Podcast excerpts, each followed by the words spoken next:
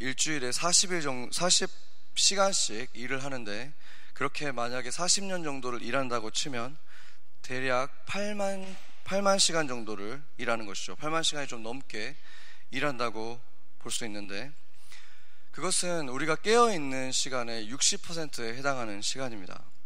이렇게 양적으로만 봐도 우리는 현대인들은 지금 일하는 직장이라는 곳에서 가장 많은 시간을 보내는 것입니다.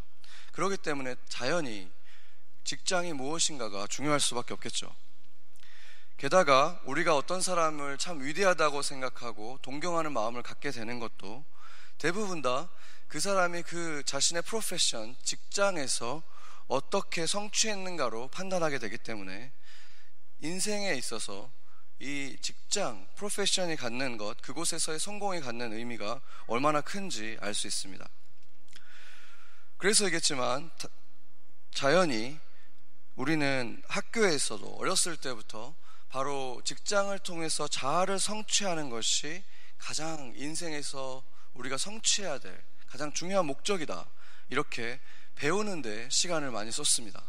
그러니까 직장을 들어가서 쏟는 시간도 이미 60%라고 말을 했지만 어렸을 때부터 미국에서는 두 살만 넘어도 보통 daycare를 가고 하기 때문에 공부를 시작해가지고 거의 스무 살이 넘어서까지 공부를 하죠. 그 공부를 하는 이유가 무엇입니까? 대부분 다 그 진로 그리고 그 그것을 통해서 그 좋은 대학을 가고 또 좋은 직장을 얻기 위해서 결국에는 그 좋은 직장을 위해서 일생의 많은 시간을 또 학교에서 보내는다는 얘기가 됩니다. 그래서 인생의 정점은 바로 그 사회인이 되고 직장인이 되는 것이라고 우리는 배워왔고 그렇게 살아온 것입니다. 그러다 보니까 직장을 내가 어떤 직장을 가지고 있는가, 거기에서 내가 얼마나 성취하고 있는가를 통해서 내 삶 전체가 성공이고 실패다라고 판단되고 좌우된다고 생각하는 것도 우리가 무리가 아닌 것입니다. 그런데 그러면 이렇게 중요한 직장이라는 곳에서 우리 현대인들은 얼마나 만족하면서 살아가고 있을까요? 제가 전에 한번 언급한 적이 있긴 한데 2011년에서 2012년 1년간 굉장히 심도 있는 조사를 했고 많은 사람들을 설문조사한 결과를 갤럽이 발표를 했는데 그들 가운데서 13%만이 자신의 직장에서 보람을 느끼고 능동적으로 일을 하고 있다라고 대답을 했고 63%의 사람들은 수동적으로 그러니까 하루를 무료하게 그냥 월급날을 기다리면서 그냥 살아간다는 것이죠. 게다가 24%에 해당하는 사람들은 이 사람들은 적극적으로 회피한다라고 말을 했는데 그, 그것은 무엇이냐면 이 일이 정말 너무 싫은데 하고 있다는 것입니다. 그러니까 이것을 지금 더해보면 결국 87%의 사람들, 거의 90%에 가까운 사람들이 직장을 아주 싫어하거나 조금 싫어하거나 싫어하면서 다니고 있다는 말이 됩니다. 여기 직장 다니시는 분들 많은데 맞나요? 두 개 중에 하나인가요, 거의? 겨, 정말 월급날을 기다리면서 다니고 있거나 아니면 정말 그냥 싫은데 다니고 있거나 네? 어? 어? 오, 성령 충만한 분들은 또 네, 13% 들어가시는 지금 네. 근데 이렇게 이런 분 몇 분을 빼고 거의 90%에 해당하는 사람들이 자신의 인생의 절반 이상을 보내는 그곳에서 불행하다면 인생 자체가 불행하게 느껴지지 않겠습니까? 그렇기 때문에 이 직장에서 내가 그러면 그리스도인으로 어떻게 살아가야 하는가는 너무나 중요한 의미가 되는 것입니다. 원래 일이라는 것이 우리가 어떻게 생각하면 일이라는 것 자체가 쉽지 않기 때문에 이것은 저주다라고 생각하기 쉽죠. 일은 우리가 아담과 하와가 죄를 지었고 그 이후에 죄에 대한 벌로서 저주로서 우리가 일을 하는 것이다라고 생각할 수 있는데 사실은 그렇지 않죠. 창세기 2장 15절 말씀을 한번 보겠습니다. 아, 죄송합니다. 제가 읽겠습니다. 여호와 하나님이 그 사람을 이끌어 에덴 동산에 두어 그것을 경작하며 지키게 하시고 이렇게 말했어요. 이거는 지금 그 창세기 3장에 그 타락이 이루어지기 전에 했던 말이에요. 그러니까 아담과 하와를 지으신 다음에 그들에게 일을 맡겼는데 동산을 경작하고 보호하는 일, 매니징하고 프로텍트하는 일을 지금 이 아담에게 맡겼다고 말하고 있는 거예요. 그러니까 이 일이라는 것은 저주의 결과가 아니라 하나님의 축복으로 주셨다는 거예요. 하나님이 사랑하는 아들에게 좋은 것으로 주셨다는 것입니다. 그런데 문제는 인간이 죄를 짓고 나서부터는 그 일이라는 게 어려워진 것이죠. 경작해도 아무리 일을 해도 쉽게 솟아내 열매를 얻지 못하고 땀을 흘려야 된다. 이런 일들이 일어난 것입니다. 그래서 그러면 사람들이 이 일을 하는 데 있어서 가장 고통을 느끼는 것은 무엇인가? 2019년 한국 컨슈머 와이드라는 곳에서 발표한 결과를 보면은 직장에서 스트레스 이유를 두 가지로 나눠서 물어봤어요. 업무 때문에 스트레스를 받느냐, 아니면 그곳에서 함께 일하는 사람 때문에 스트레스를 받느냐, 물었을 때 뭘 것 같으세요, 여러분? 사람. 뭐 조사 결과를 발표할 필요가 없네요, 여기서. 거기서도 뭐라고 발표했냐면 업무 관련은 28.2%라고 말했고 인간관계 스트레스가 무려 71.8%로 압도적으로 많았습니다. 그리고 그런 문제 때문에 퇴사를 한 사람들한테 이제 물어봤더니 퇴사를 한 사람들의 81%가 거기에 있는 누구누구가 보기 싫어서 퇴사를 했다. 이렇게 말을 했다는 것입니다. 그리고 대부분은 부하 직원이 아니라 상사였죠. 보스 때문에 그만뒀다. 이렇게 대답한 것입니다. 여러분이 지금 경험하고 있는 것, 저도 직장 생활을 할 때 비슷한 경험들을 했었고, 주변에 일하는 친구들도 항상 술을 마시는 친구들은 그 보스를 안주 삼아서 술을 마신다. 이런 얘기를 할 정도로 그만큼 이 갈등들이 많이 있다는 것을 보게 됩니다. 그런데 창세기를 보면 놀랍게도 인간이 죄를 짓고 나서 처음 일어난 문제 중에 하나가 뭐였냐면 인간끼리 갈등이 시작됐다는 거예요. 뭐라 그러냐면 하나님이 아담에게 너가 어디 있느냐 이렇게 너가 어찌하여 내 말을 듣지 않았느냐 이렇게 물었을 때 아담이 하와를 고자질하잖아요. 이 여자가 먹으라고 했어요. 그러니까 이 여자가 더 잘못했어요. 이렇게 블레임을 한 것이죠. 그러니까 죄의 결과로 나타난 것 중에 중요한 것 하나가 뭐냐면 인간끼리의 갈등이라는 거예요. 서로에게 그 책임을 미루면서 싸우게 되는 그 일이 죄의 결과로 나타났고 바로 그것이 지금도 우리가 경험하고 있다는 것을 보게 됩니다. 그래서 인간은 원래 하나님이 아담을 먼저 짓고 나서 하와를 지으면서 뭐라 그랬냐면 서로 돕는 관계로 지었다는 거예요. 이 아담을 도와주는 존재로 지었죠. 그러니까 인간끼리는 원래 서로 도우면서 살도록 그렇게 사랑하며 살도록 하나님께서 창조하셨는데 죄가 들어오고 나서는 서로를 블레임하는 관계가 되어버렸다는 것입니다. 그래서 그 모든 인간 관계 속에서 그 일들이 일어나고 있다는 것이죠.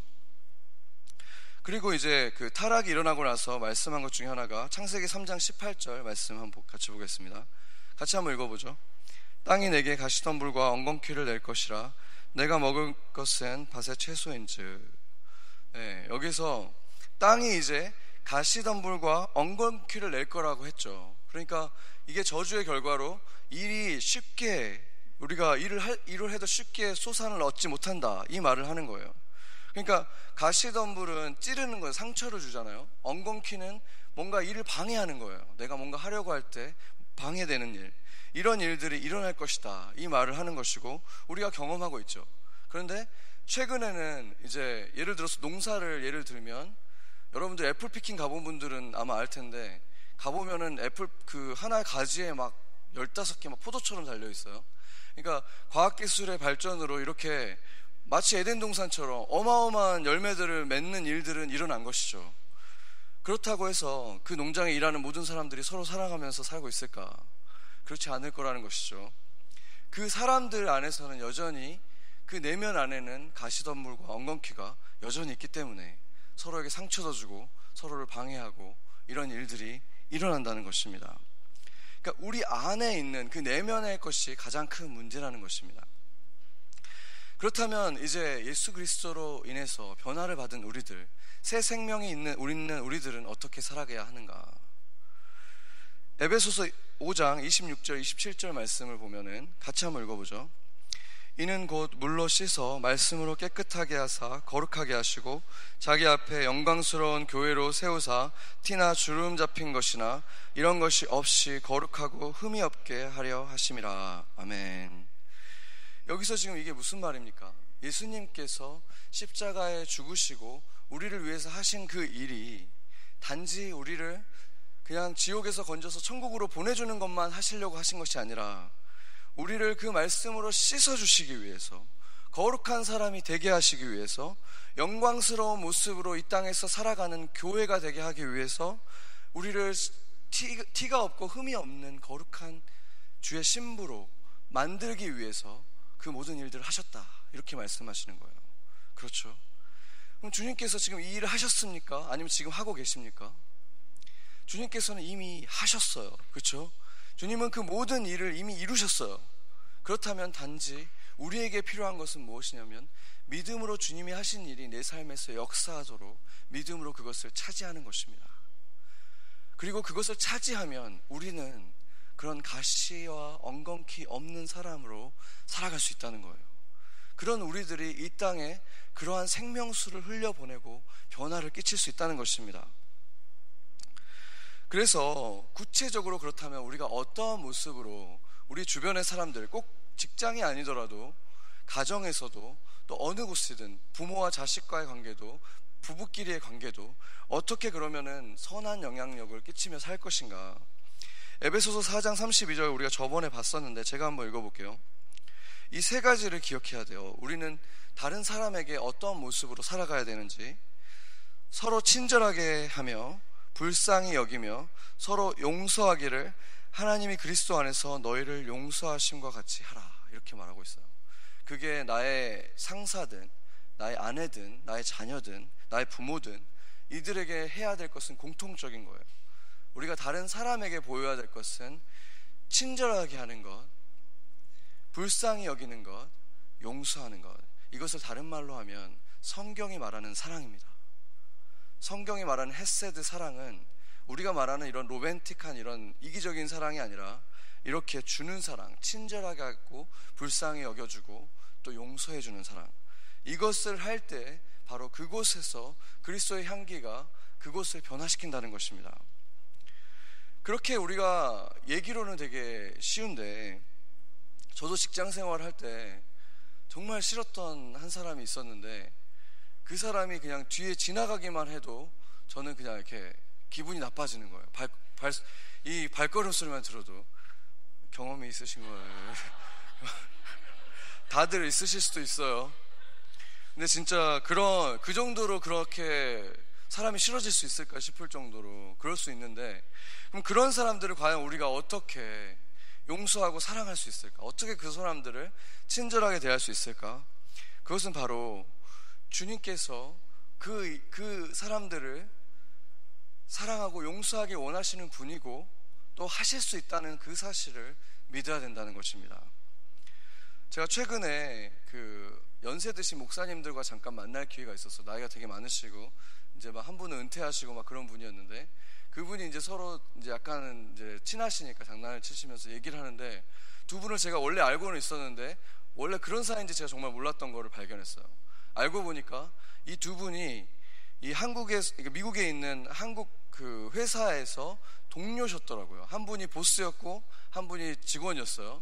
근데 같이 있다가 이제 헤어진 한참 후에 몇십 년이 지나서 다시 만난 건데 같이 있는 동안에는 서로 정말 싫어했고 특히나 이제 그 부하 직원은 보스를 정말 너무 싫어했었대요. 정말 아까 말했던 뒤에 지나가도 싫을 만큼 싫어했었는데 그 사람 그 사람을 그 사람과 근데 둘이 통하는 게 딱 한 가지가 있었대요. 그게 뭐냐면 교회를 엄청 싫어하는 거. 예수 믿는 사람들을 엄청 싫어하는 거. 그거 한 가지는 둘이 통했었대요. 근데 그 사람들이 나중에 몇십 년이 지나서 우리 교단 어떤 총회에 목사님들이 수십 명이 모이는 곳에 딱 갔는데 서로 마주친 거예요. 거기서. 목사님들이 되셔가지고 마주친 거예요. 근데 그분이 그러는 거예요. 그, 그 직원이었던 분이. 자기는 자기가 평생 알았던, 자기가 목, 예수님을 믿고 나서도 평생 알았던 모든 사람 중에서 예수님을 절대 믿을 수 없는 사람 한 사람을 꼽으라면 그 보스를 꼽았을 것이다. 근데 그분이 목사님이 되셨다는 거죠. 제가 이 얘기를 하는 이유는 하나님은 하실 수 있다는 거예요. 하나님은 저에게도 역사하셔서 이렇게 이 자리에 서 있는 목회자로 만드셨고, 여러분들 가운데에서도 정말 예수님 믿기 힘든 사람 중에 한 사람이었을 수도 있을 거예요. 저는 뭐 다 여러분들 사정은 모르지만, 근데 지금 이 자리에 앉아서 예배를 드리고 있는 분도 있을 수 있어요. 그렇다면 왜 주님께서 그 보스, 그 사람을, 그 사람에게 역사하지 못하겠습니까? 할 수 있다는 것이고, 어쩌면 여러분을 통해서 그 사람을 변화시키고 싶으신 걸 수도 있는 거예요. 그렇지 않겠습니까? 그래서 우리가 이제 머릿속으로는 이제 알겠죠. 하나님이 하실 수 있다. 하나님이 하실 수 있다. 근데 문제는 그것을 우리가 원하느냐가 문제입니다. 그 사람이 변화받기를 원하는가? 그 사람이 예수 믿고 나처럼 이렇게 하나님을 찬양하고 나의 왕이라고 경배하고 이런 사람이 되길 원하는가? 내 옆에 서가지고 지금 같이 예배 드리길 원하는가? 그것이 문제인 것이죠. 내가 정말 그걸 원할까? 그 사람이 용서받기를. 바로 그것이 우리에게 필요한 것입니다. 내가 어떻게 주님 안에서 사랑을 받았고 용서받았다는 것을 그냥 머리로만 기억하는 게 아니라 내 가슴 속에서 여전히 뜨겁고 감사하다면 그 사람을 위해서도 그러한 기도를 시작할 수 있을 것이고 주님께서 분명히 하실 수 있는 분이기 때문에 하실 수 있다는 그 믿음을 가지고 시작할 때 하나님께서 일하실 것입니다. 그리고 이제 직장 생활을 이제 우리가 이제 구체적으로 들여다보면 우리가 6절 한번 말씀을 보죠. 6절 말씀을 같이 한번 읽어보겠습니다. 눈, 네, 눈 가림만 하여 있을 텐데, 없, 없나요? 네. 제가 읽겠습니다. 눈 가림만 하여 사람을 기쁘게 하는 자처럼 하지 말고 그리스도의 종들처럼 마음으로 하나님의 뜻을 행하고, 네, 예. 그리스도 예수님께서 오셨을 때 그때 종교 지도자들의 모습이 딱 이랬어요. 율법도 너무나 잘 지켰고 예배도 잘 드렸고 또 구제도 열심히 했고 기도도 열심히 했고 가난한 사람들한테 재산을 나눠주는 일도 다 열심히 했어요. 그런데 예수님께서는 그들에게 굉장히 강하게 꾸짖으셨죠. 우리는 이렇게 생각할 수 있죠. 그래도 뭐 세상 사람들 도네이션 이렇게 많이 하는데 안 하는 것보단 낫지 않습니까? 이렇게 생각할 수 있죠. 그런데 뭐 사회적으로 보자면 그냥 세속적인 관점으로 뭐 이 국가의 관점으로 보면 그런 도네이션 한 사람이 많은 것은 유익한 것이 분명히 있을 거예요. 그런데 하나님의 관점에서 보면 그것이 정말 위험한 이유가 뭐냐면 그런 행위들을 통해서 이 사람들은 자신이 꽤 괜찮은 사람이라고 여기기가 쉽다는 거예요. 크리스찬들이 그래도 내가 교회도 열심히 다니고 있고 이것도 하고 있고 저것도 하고 있고 봉사도 하고 있으니까 그래도 나는 사랑받을 만한 사람 아닌가? 이렇게 생각하기 시작한다면 그것이 얼마나 위험한 것입니까? 내가 사랑받는 유일한 이유는 예수 그리스도께서 나의 그 모든 문제에 대해서 죄값을 치르셨기 때문인데 내가 그래도 이만큼 했으니까 복을 받는 게 당연하지라고 여기기 시작한다면 그것은 차라리 아무것도 못하면서 가슴을 치며 주님 앞에서 회개하는 자보다 못하다고 예수님께서 말씀하신 것입니다. 왜냐하면 그 모든 것들이 결국에는 주님을 위해서 한 것이 아니라 자신을 위해서 한 것이 되기, 때문입니다. 팀 켈러가 복음과 삶 우리가 수요일 날 공부하고 있는데 거기서 인용한 한 이야기가 있죠. 한 농부가 자기 그 밭에서 그 커다란 이 당근을 이게 수확하게 돼서 너무 기뻐가지고 그것을 가지고 왕에게 찾아가서 주여 이렇게 엄청나게 복을 제가 받았으니 제가 왕에게도 이것을 바치고 싶습니다. 제 감사의 뜻으로 받아주시기 바랍니다. 했더니 왕이 정말 기뻤죠. 너무 기뻐서 이것을 받고 나서 그 당근 가격과 비교도 안 되는 어마어마한 상금을 그 농부에게 내려줬어요. 그것을 본 이제 한 다른 농부가 생각을 했죠. 당근에게 저렇게 많은 상금을 준다면 내가 우리 집에 있는 저 훌륭한 말을 왕에게 주면 왕이 얼마나 많은 상금을 줄까? 이 생각이 이제 너무 들떠가지고 자기 집에 있는 가장 좋은 말을 가지고 와서 이제 왕에게 바친 거예요. 이 말이 왕의 왕 같은 훌륭한 분에게 어울리는 말입니다 하면서 이렇게 바쳤는데 왕이 그것을 보더니 오 말이 정말 훌륭하구나 하면서 고맙다 하고는 그냥 그 말을 가지고 그냥 가버리는 거예요. 아무것도 안 주고 그래서 이 농부가 순간 너무 당황해가지고 어안이 벙벙해가지고 있으니까 왕이 이 농부를 바라보면서 얘기합니다.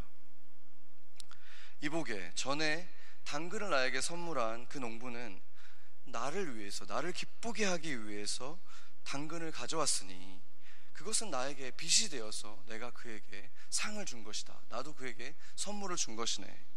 그렇지만 자, 자네는 지금 이 선물을, 이 말을 나를 위해서가 아니라 장시, 자기 자신을 위해서 나에게 바치지 않았는가. 그러니 내가 자네에게 줄 것은 아무것도 없네. 이렇게 말했습니다. 그렇지 않습니까? 진심이 담긴 선물은 주는 사람도 받는 사람도 기쁘게 하지만 내가 무언가 얻기 위해서 나를 위해서 준 뇌물 같은 서비스는 결국에는 나에게도 아무것도 돌아오지 않을 거라는 말씀을 하시는 것입니다. 그래서 마태복음 6장 6장 2절에 이렇게 말씀하셨죠. 예수님께서 말씀하셨습니다. 그들은 자기 상을 이미 받았느니라.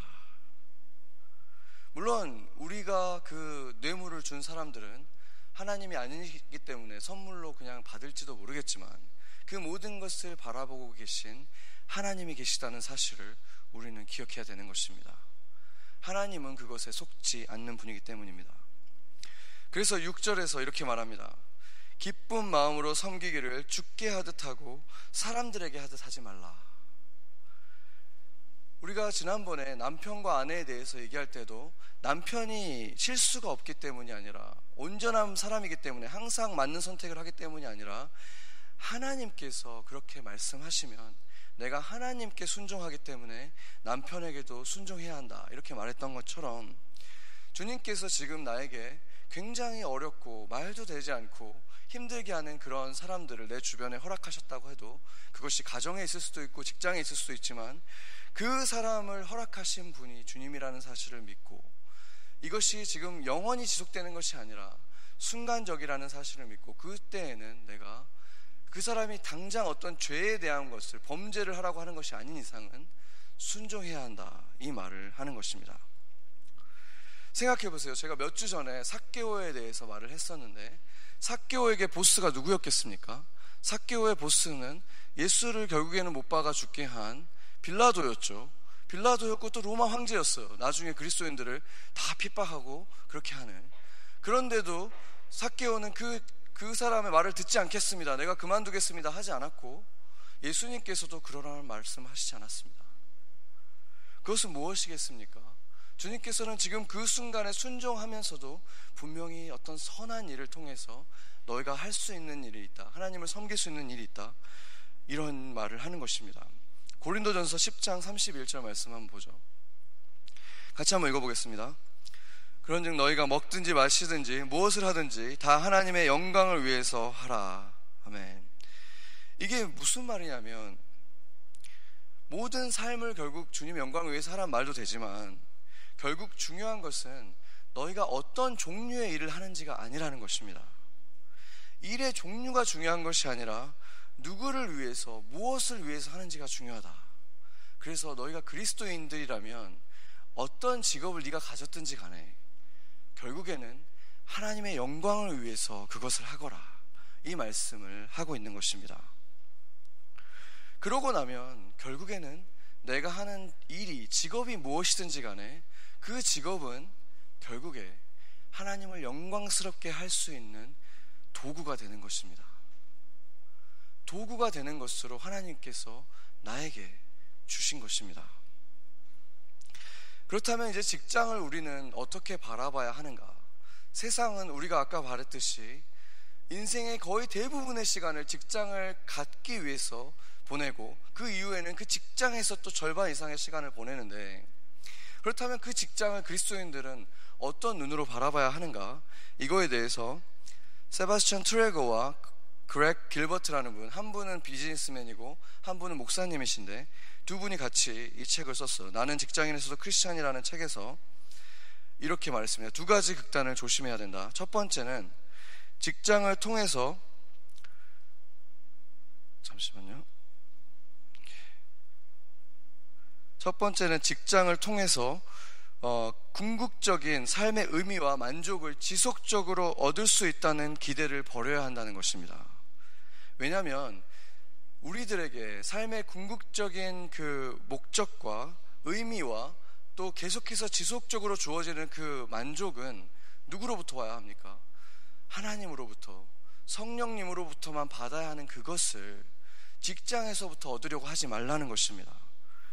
그것을 만약에 직장으로부터 궁극적인 삶의 목적과 의미, 그리고 계속해서 부어지는 그 만족을 직장이 줄 거라고 생각하면서 거기에서 찾으려고 한다면 결국에는 그 직장이 우상이 되는 것이고 결국에 우리 삶에 주어지는 것도 우상 숭배자들에게 주어질 것들이 주어진다는 것입니다.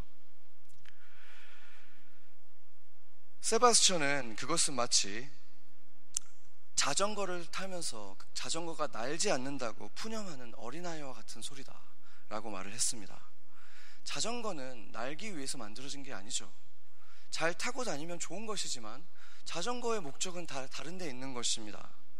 그래서 직장도 우리의 인생에 분명히 중요한 부분이지만 그것이 가장 중요한 것이 되어버리면 안 된다는 것입니다.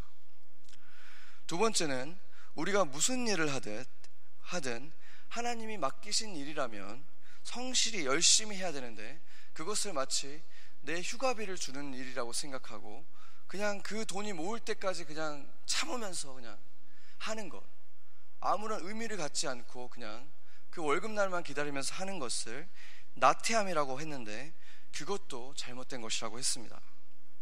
왜냐하면 주님께서 지금 일시적으로 그러한 어려운 상황 가운데 놓았다고 할지라도 주님께서 허락한 것이라면 그곳 안에서도 분명히 주님 안에서 우리가 할 수 있는 모습이 있다는 것입니다.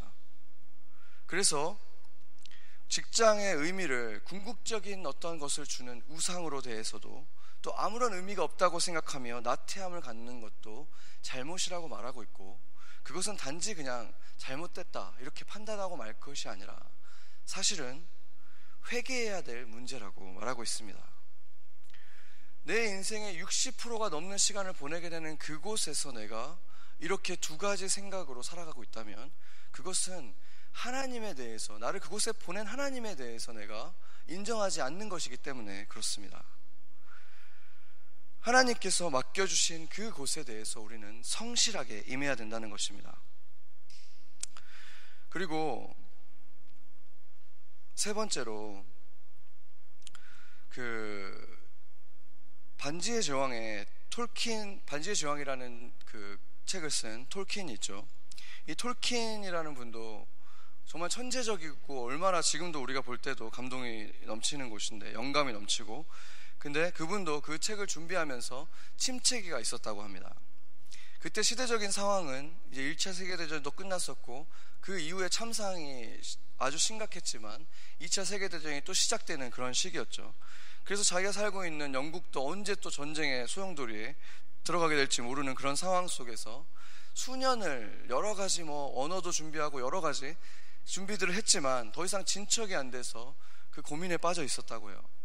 근데 그렇게 약간 마음이 우울해지고 할 때는 작은 것에 또 마음이 또 무너지잖아요. 그때 자기가 항상 바라보던 창밖에 어떤 나무가 있었는데 어느 날 그 창밖을 딱 바라봤는데 그 나무 가지가 다 막 이렇게 잘려 나가고 아주 막 이렇게 엉망이 돼 있는 거예요.